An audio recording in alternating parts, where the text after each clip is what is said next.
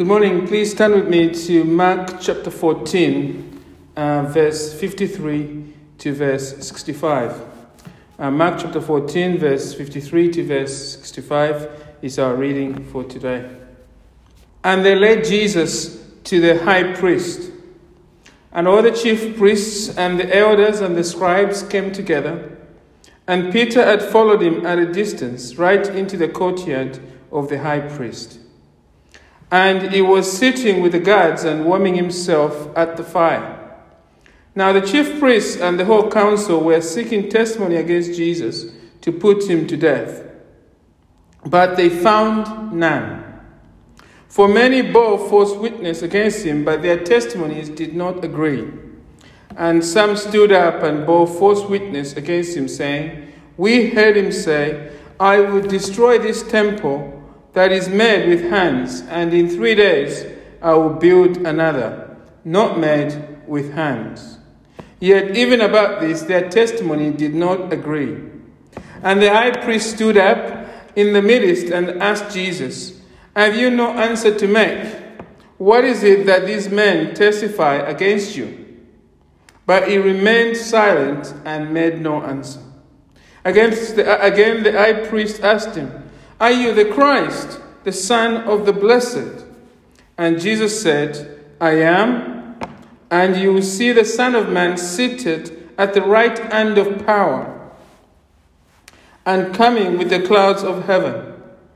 And the high priest tore his garments and said, What further witnesses do we need? You have heard his blasphemy. What is your decision? And they all condemned him as deserving death. And some began to spit on him and cover his face and to strike him, saying to him, Prophesy. And the guards received him with blows. The question we're asking is this Why did Jesus suffer? Uh, that is a question we are asking, in fact, over the next few messages in Mark as we follow Jesus on the road to Golgotha. Now, we are in Passion Week uh, in the Gospel of Mark, the week when Jesus was put to death. It is Thursday night. Jesus has been arrested in the Garden of Gethsemane. Uh, his close disciple Judas has sought him out. The 11 apostles have already it. And Jesus now is alone and in chains. That's where we left Jesus last week in Mark. Uh, he is now about to be tried and tortured by the Sanhedrin. From now on, actually, from this arrest onwards, it is suffering, suffering, and more suffering from, for our Lord Jesus Christ. And the question throughout over the next few weeks we must keep asking is why is our Lord Jesus Christ suffering? You know, your answer to that question not only affects how you live, uh, it also reveals where you spend eternity. It all comes down to how all of us answer that question. Why did Jesus suffer on earth? And so, over the next few weeks, we will see that the suffering of Jesus is a bit like a diamond. Uh, each suffering event reveals something beautiful about who Jesus is and what he has come to do. And it also reveals something about us, our need for Jesus. Now, today we're looking at uh, the first event after his arrest, which is the trial of Jesus, the trial he faces in Mark chapter 14, verse 53 to verse 65. He's facing this trial uh, by the Sanhedrin, that is the religious council uh, of the Jews. And in this event, as they try Jesus and end up torturing him, we are asking a simple question Why did Jesus suffer injustice? Why did Jesus suffer injustice? And in this passage, there are two answers I just want to draw out. And they follow a similar structure to what we've, the structure we've been following for some time now in Mark, and we'll be following uh, over the next few weeks. And, and it's just two points really that uh, helps us to answer that question. The first, the first answer to this question of why did Jesus suffer, the answer is simply this Jesus suffered because Jesus is God suffering injustice from us. Why did Jesus suffer injustice? Well, because Jesus is God suffering injustice from us. That's the first truth we learn here. Now, as I said, it is Passover night. Uh, Jesus has been brought to Caiaphas, the high priest, for trial. But it is soon clear as this trial begins to take place that this is not a legitimate court, really. This is a kangaroo court where Jesus is, is being tried. Let's read on verse 53 to verse 55. And they led Jesus to the high priest. And all the chief priests and the elders and the scribes came together. This is the Sanhedrin. And Peter had followed him at the distance, right into the courtyard of the high priest. The high priest at the time is Caiaphas. And he, that is Peter, was sitting with the guards and warming himself at the fire.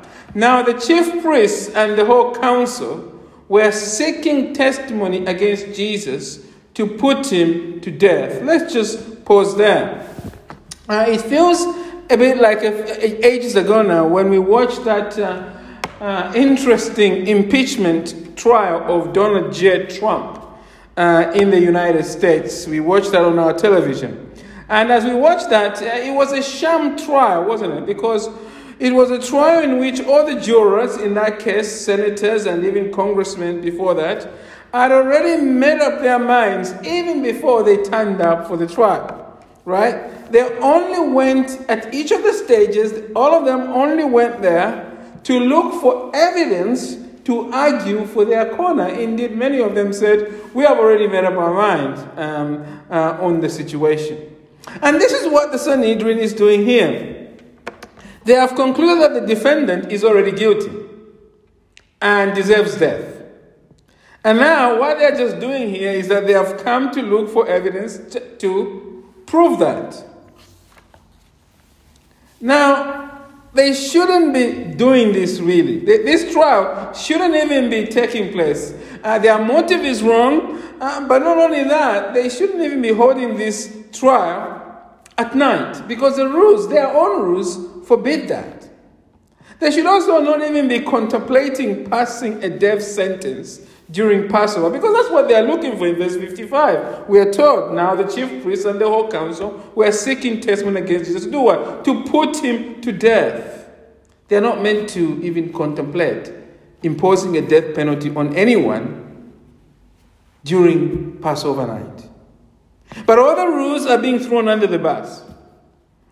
But to their surprise, I guess, is as they try and just drive off to their destination, it seems they soon bump into a self made barrier. Let's read verse 55 to verse 59. Now, the chief priests and the whole council were seeking testimony against Jesus to put him to death, but they found none. For many bore false witnesses against him, but their testimony did not agree. And some stood up and bore false witness against him, that is Jesus, saying, we heard him say, I will destroy this temple that is made with hands, and in three days I will build another, not made with hands. Yet, even about this, their testimony did not agree. You know, Jesus, our Lord Jesus, is such an amazing person, so perfect, so holy. He has such an impeccable character that even his enemies are struggling to find enough liars to build up the case against him. The evidence against Jesus is just not stacking up.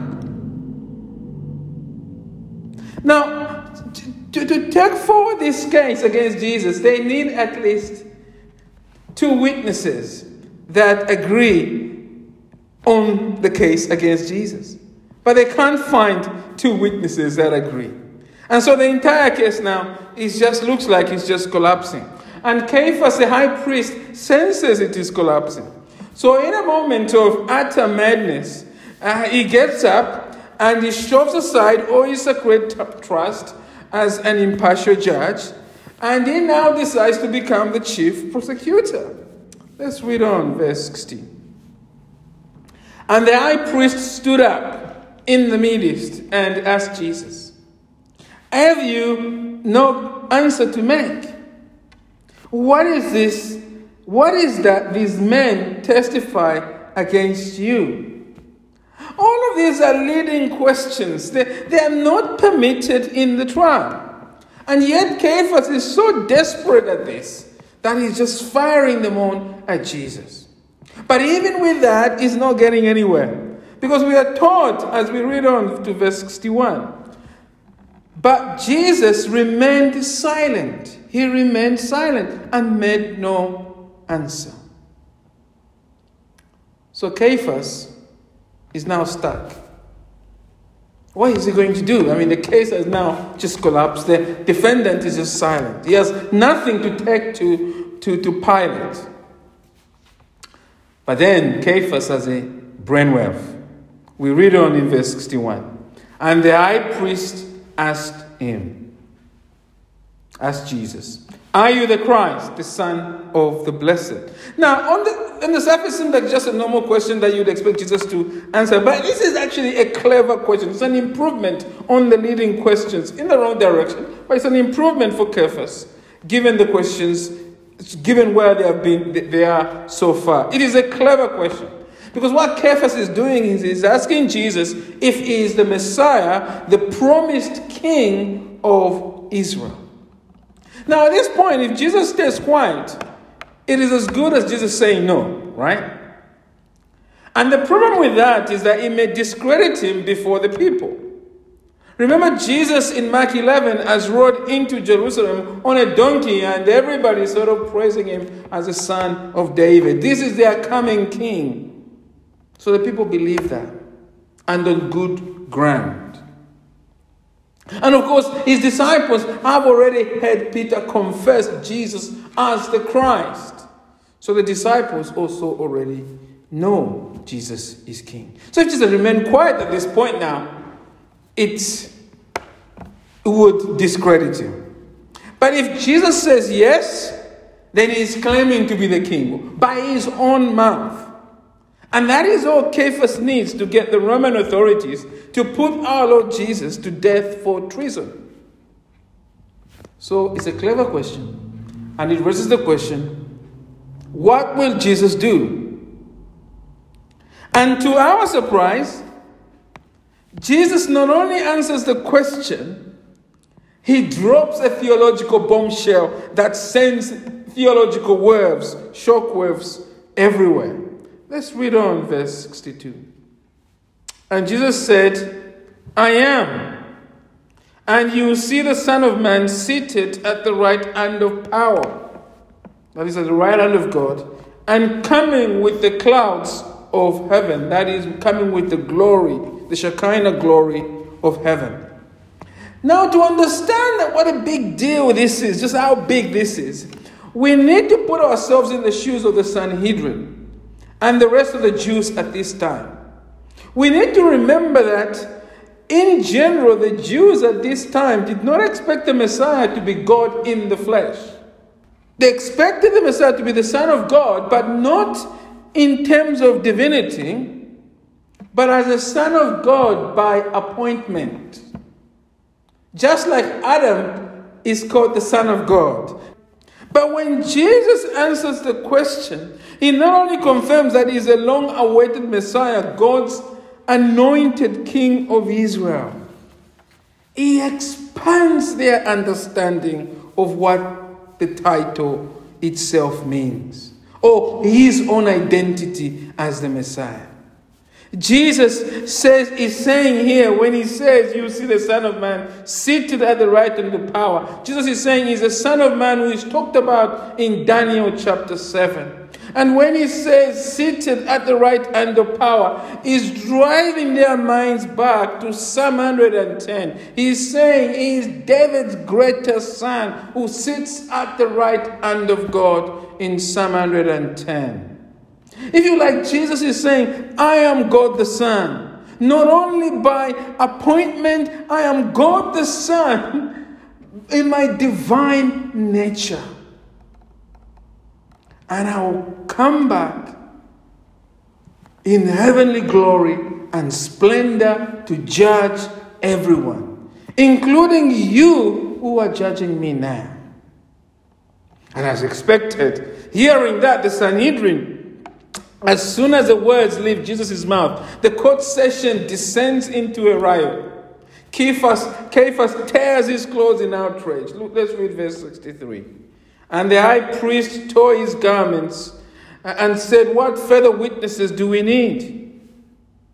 And instead of the Sanhedrin answering that question and saying, Yes, let's get more witnesses, let's examine Jesus a bit more to understand this claim. No, no, no. The Sanhedrin doesn't do any of that. They don't push back against Caiaphas. They don't ask, as they should be asking, for a test of claim by Jesus. They simply move to condemn Jesus to death. And so we read this in verse 64. Caiaphas says, You have heard his blasphemy. What is your decision? And we read, And they all condemned him as deserving death.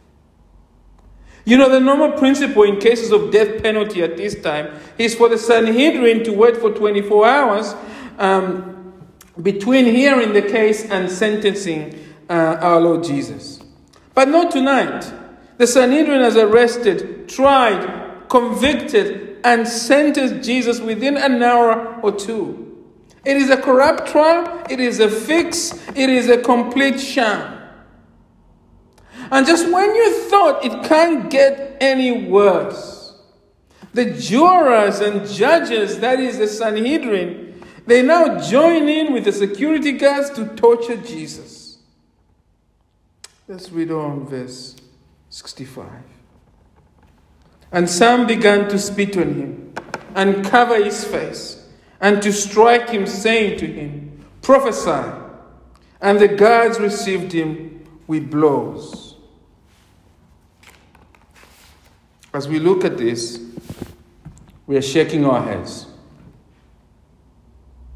And then as we read those words, we tremble, don't we?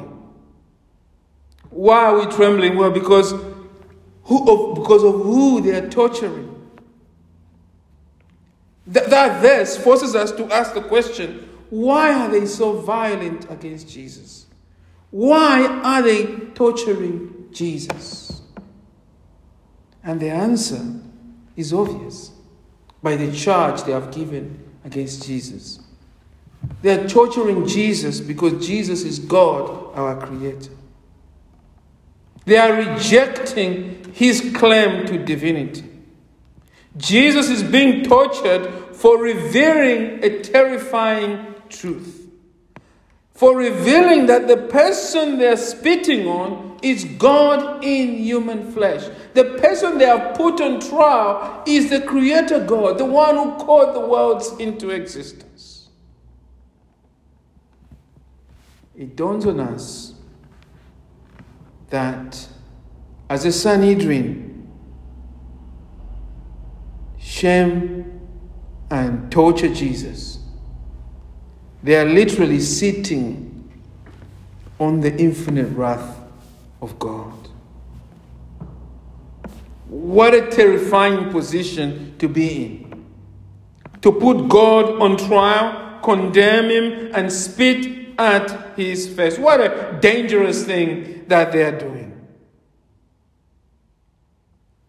You know, a lot of people think who think they are clever like to say they would love to believe in the God of the Bible if only the God of the Bible would reveal himself to them.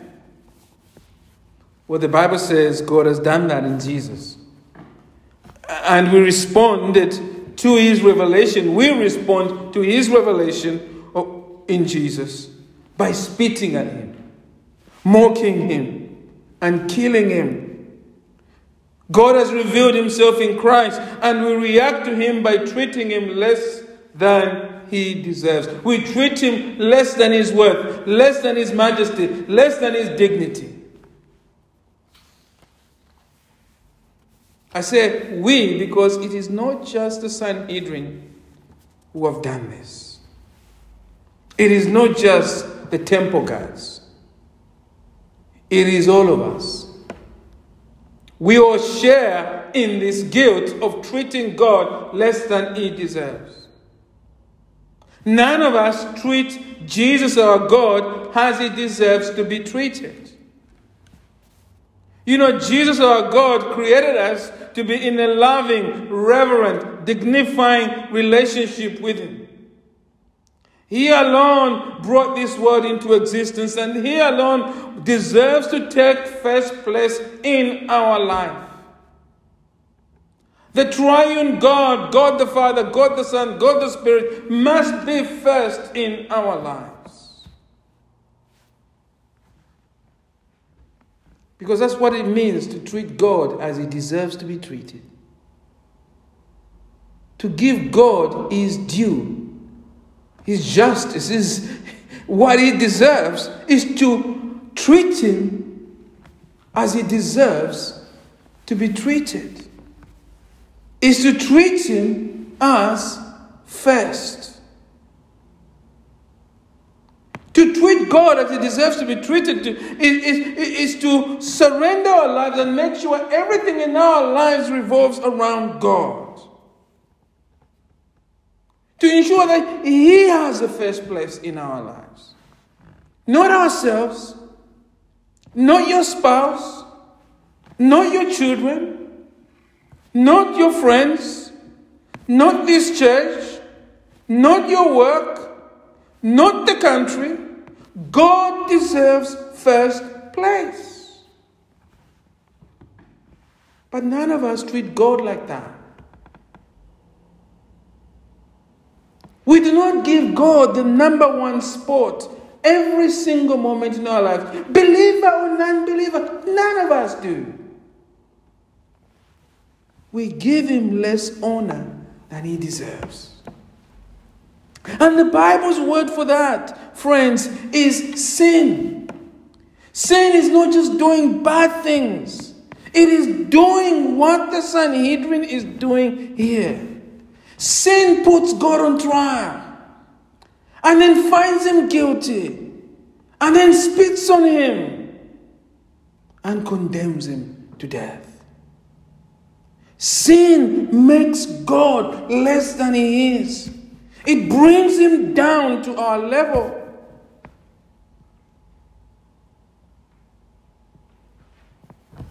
Sin refuses to give God the glory and honor he deserves. And that's the DNA of our lives. That's, that's how we live.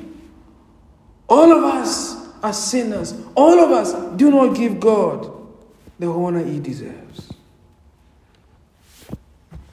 And Mark here is drawing our attention to this so that we understand that no one can have any life with God without first coming to terms with this truth without understanding and, and submitting to this truth that Jesus is God who deserves to be treated as He is. And yet, Jesus does not get the honor He deserves.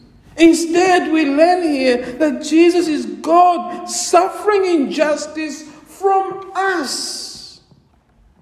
And you cannot be a follower of Jesus until you come to that proper understanding and take on board the full weight of that truth. Do you see and feel your injustice against God? Do you see that you treat God less than He deserves? Well, if you do, then the suffering, the injustice that suffer, Jesus is suffering is actually good news for you. Why is Jesus suffering injustice? Well, the second truth we learn here is that Jesus is suffering injustice because Jesus is God suffering injustice for us. Because you see, the most shocking thing about the unjust trial of Jesus is not the torture of Jesus per se. It is not even the blindness, um, the grotesque torture in of itself. It's not even the, the, the blindness uh, of man, the human sinfulness and spiritual blindness that has led man to torture his God. That's terrible. But it's not the most shocking thing for me. The most shocking thing for me is that God is allowing this to happen in the first place. You see, when Caiaphas asked Jesus a question in verse 61, he asked him, Are you the Christ, the Son of the Blessed? Jesus can do what he normally does. He can answer with, a, with, a, with, a, with his own question. And he could put the onus back on Caiaphas. But our Lord does not do that.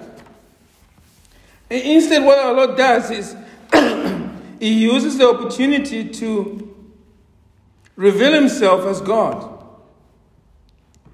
And he does this knowing full well that this will mean torture to his body and ultimately his death.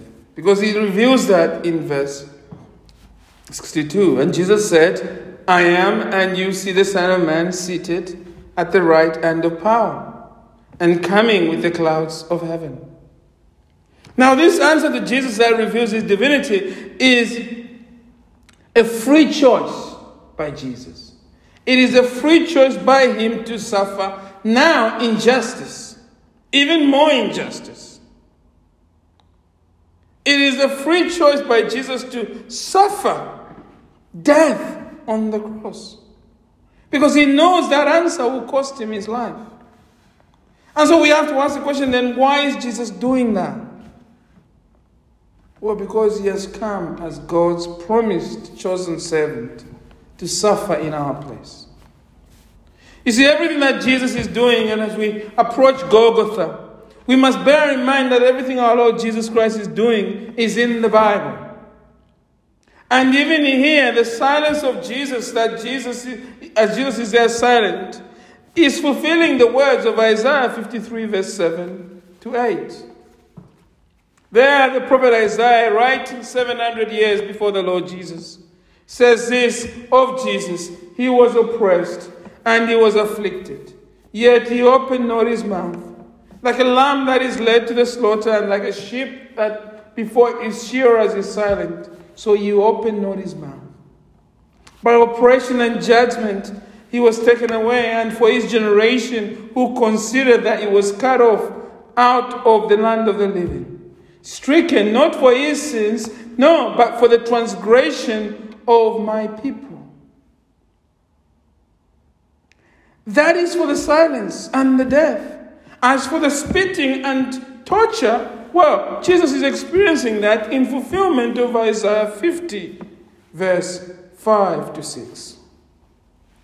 Speaking of the suffering servant again, we read of God's chosen servant the Lord God, in verse 5 to 6 of Isaiah 50, the Lord God has opened my ear, and I was not rebellious. I turned not backwards. I gave my back to those who strike, and my cheeks to those who pull out the beard. I hid not my face from disgrace and spitting. And the Apostle Peter, who, of course, is the high witness, um, for much of Mark, speaking now in his own letter in First Peter, he tells us that Jesus suffered injustice not for himself, but for those who trust in him. In Jesus, First Peter chapter 3, verse 18 says this: For Christ also suffered once for sins, the righteous for the unrighteous, that why? That he might bring us, as children of God it might bring us to God. In 1 Peter 2, verse 22 to 24, he had already said this. Speaking of Jesus, he committed no sin, neither was deceit found in his mouth. When he was reviled, he did not revile in return. When he suffered, he did not threaten, but continued entrusting himself to the one who judges justly. He himself bore our sins in his body on the tree, that we might die to sin and live to righteousness. By his wounds you have been healed.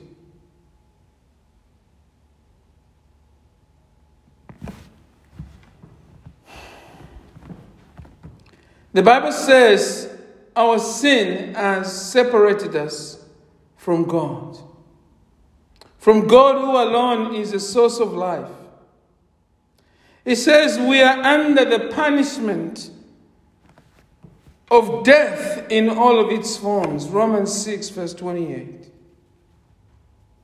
And God can only remove that punishment hanging over us if someone perfect willingly takes our place and suffers the punishment from God for us.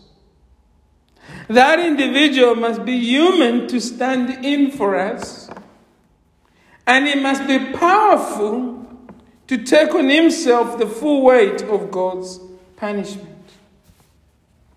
And the good news of Jesus is that God the Son has willingly stepped into our shoes, suffered injustice, gone to that cross to die in our place.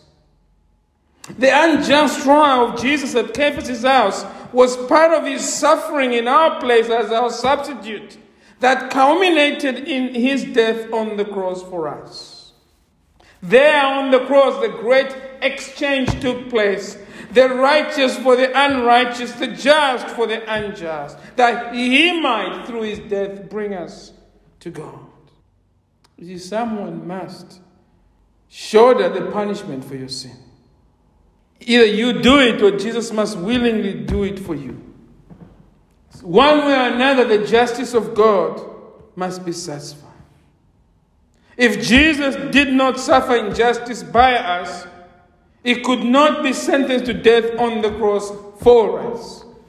And if it didn't die, we would get what we deserve from God. See, the good news is that right there on the cross is our Savior dying for us. The good news is that right there in Caiaphas' house of horrors, our Lord, in his confession, in his public confession before Caiaphas, chose to suffer the nails on the cross for us. And this is what salvation means. Salvation is Jesus our God, the sinless man, willingly suffering injustice to satisfy the justice of God in our place. Whatever your situation this morning, this truth that God has suffered injustice in your place should make you pause and reflect on your life. It should first of all remind you just how serious the problem of sin is. It is so serious that it takes God to suffer injustice in order to save us from his wrath and judgment. And that alone should be enough for you to hate sin in your life. How can we be so complacent about a crime that takes God to suffer, to pay for its punishment? Most importantly, we should make you see clearly that the love of Jesus is beyond comparison. Oh, beloved, what a loving and gracious God our Jesus is. He could have simply left us there to perish in hell forever. But he didn't. Out of his great love for you, he pursued you all the way to Caiaphas' house. There in the house of horrors, he suffered injustice by us and for us. And he did not stop there. We'll see in the next couple of weeks that he carries on to Golgotha, where he died for you. And then after three days, he rose victoriously out of the grave because Jesus was too big for death to hold him. He rose from the grave to give you new life in him. It takes a truly hard and stony heart not to be moved by the amazing condescension, the amazing sacrifice, the amazing love of Jesus. In fact, it is more than love. This is what the Bible calls it grace. It is God's relentless pursuit of rebel, a love that comes after sinners to offer us a free, priceless gift of eternal life with God, purchased by the blood of God Himself. Let me ask you a question this morning. Do you know this love for yourself? Have you accepted this amazing gift of Christ as your substitute? Are you trusting in Jesus for your life with God? You see, if you have not surrendered to Jesus, can I invite you to run to Jesus today? Receive his gift of new life with God. Let, the, the, the, the, let Jesus bear the justice of God on his back for you. Do not refuse to wholeheartedly surrender to Jesus. Because if you refuse, you're doing exactly what the Sanhedrin are doing. You are rejecting God to his face. And you must ask yourself, what do you think God would do to someone who willfully spits on him? Someone who profanes the precious death of his beloved Son? Someone who holds Jesus to contempt? The answer is obvious, isn't it? We can imagine the horrors of hell that awaits such a person. And you're hearing this today because God does not want that for you. So repent of your sin and surrender your life to Jesus. And what of us who are already trusting in the suffering of Jesus for our sin? What does the unjust suffering of Jesus mean for us? I think it means two things. First of all, it means let us keep adoring Jesus for all that he has done for us. Jesus allowed himself to be spat on, kicked on, and mocked on just to be with us. It is above my head how the judge of the earth would allow himself to be arrested, imprisoned, tried, and sentenced to death for me. Oh, what heavenly humbleness! What humiliation our Lord Jesus suffered for us! What love, what mercy, what grace! Oh, words fail us. As the hymn writer asks, What language shall I borrow to thank thee, dearest friend, for this thy dying sorrow, thy pity without end? Where there is no language. The only thing we can do is to ask God to help us to live for Him every day. As the hymn writer rightly continues, So make me thine forever. And should I be fainting, Lord, let me never, never outlive my love for thee. And in that, then, the second thing we need to do is to then bring to Jesus, uh, our God, any injustice and unfairness we experience in life. You see, all followers of Jesus experience many unjust and unfair situations in our lives. And some of these situations make big headline news in our lives. You are let go from work in a deeply unfair way after investing your time and effort into the company. And the situation, of course, has now rocked your finances. There, there are some bad news we face, some injustice we face like that. But most of the time, the unfairness lies buried inside the pages of our hearts. Perhaps only known and felt by us in, the, in those lonely moments. For example, your spouse perhaps is always finding ways to doubt your commitment and trust to him. And this is perhaps leaving you feeling emotionally distraught, distraught and unloved. Or a neighbor has stopped talking to you because of something that you allegedly said that they have decided to take totally out of context.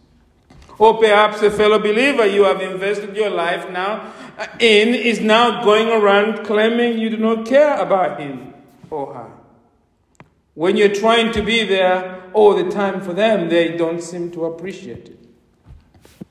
There are many situations like that which rob us of peace unfair situations, situations that leave us feeling helpless, situations that tempt us to become bitter and even slide into hatred if we're not careful. Are you facing something like that today? Well, this passage is encouraging you that our Lord Jesus knows what it feels like to suffer unfairness and injustice. The reason why Jesus experienced our life was not only to be one of us, but also to be your high priest who is able to sympathize with your pain.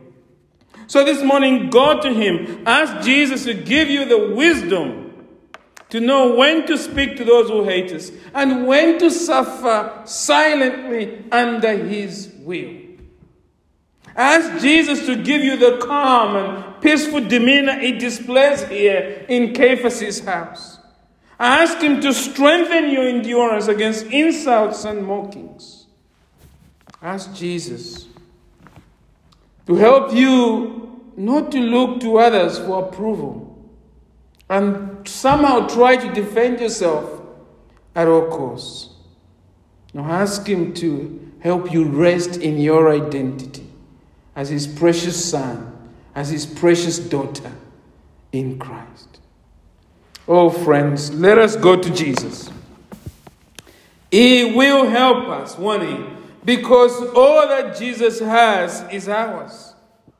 And all that Jesus does, has done, does, and will do is for us. Why did Jesus suffer?